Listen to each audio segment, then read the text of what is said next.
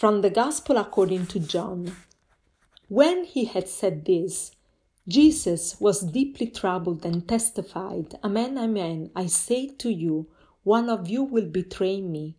The disciples looked at one another, at a loss as to whom he meant.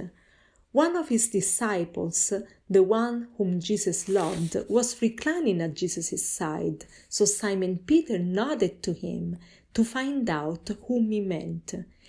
He leaned back against Jesus' chest and said to him, Master, who is it? Jesus answered, It is the one to whom I hand the morsel after I have dipped it. So he dipped the morsel and took it and handed it to Judas, son of Simon the Iscariot. After he took the morsel, Satan entered him. This gospel passage is very dense. Jesus was deeply troubled. Why Jesus is so troubled? It is troubled because he's very sad knowing that one of the apostles will betray him. And actually, not just one. He knows that even Peter will betray him. He knows that even the other disciples are going to abandon him at the feet of the cross. So he's troubled by our sin. He wants the good for us, and he would like us not to sin. And the disciples uh, looked at one another. They realized that they are sinners, they are able even to betray him. So, in our lives, many times we go between two extremes. On one hand, we can get discouraged because of our sinfulness. On the other hand, there are moments in which we feel as if we will never betray Jesus, we will never betray anybody. And that was the attitude of Peter. Uh, Peter, in, with his enthusiasm, said to Jesus, I'm going to die for you. I'm going to, to follow you wherever you go. And Jesus had to say to him, Amen, amen, I say to you, the cock will not crow before you deny me three times.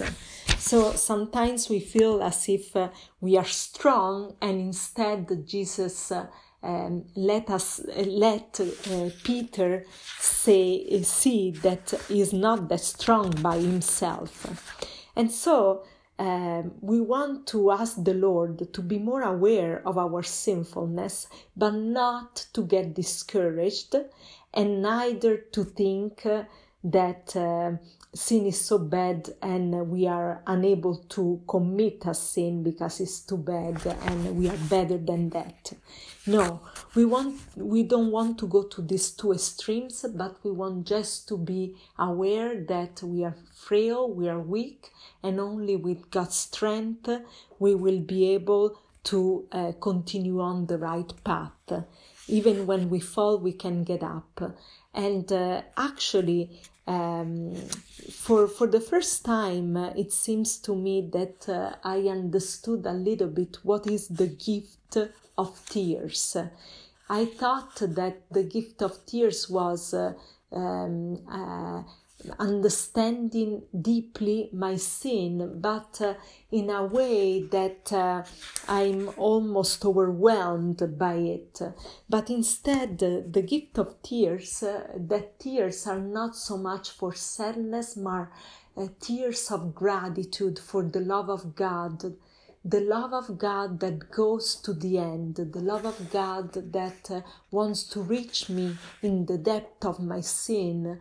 And and uh, he gives himself god gives himself totally to me to the point of dying for me but at the same time like i was saying he's it's incredible if we think that he even invented the resurrection so that uh, i can have hope uh, and he can continue to love me.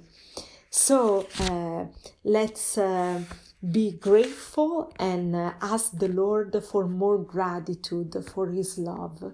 and uh, and also we want to ask the Lord to be able to correspond more to His love, uh, to to be able to um, to give ourselves totally to Him and to others, and. Uh, um, uh, we want also to ask him uh, more compassion when other people uh, are um, around us are committing some sins, or at least it seems to us that they are um, making mistakes, big mistakes with terrible consequences for themselves and for others. Uh, we want to ask Him more compassion exactly because uh, that one that committed that terrible sin could be me. I remember what Fulton Sheen one time said when he went to visit uh, um, some people in prisons. In prison, he said to them, Do you know what is the difference between you and me? They caught you, but they didn't catch me yet. So, uh, thank you, Lord, for giving us. Uh, um, a little bit of awareness of our sinfulness and our frailty, uh, increase our love for you, increase compassion, uh, increase our compassion for ourselves and for others, only for your glory. Have a great continuation of the Holy Week. God bless you.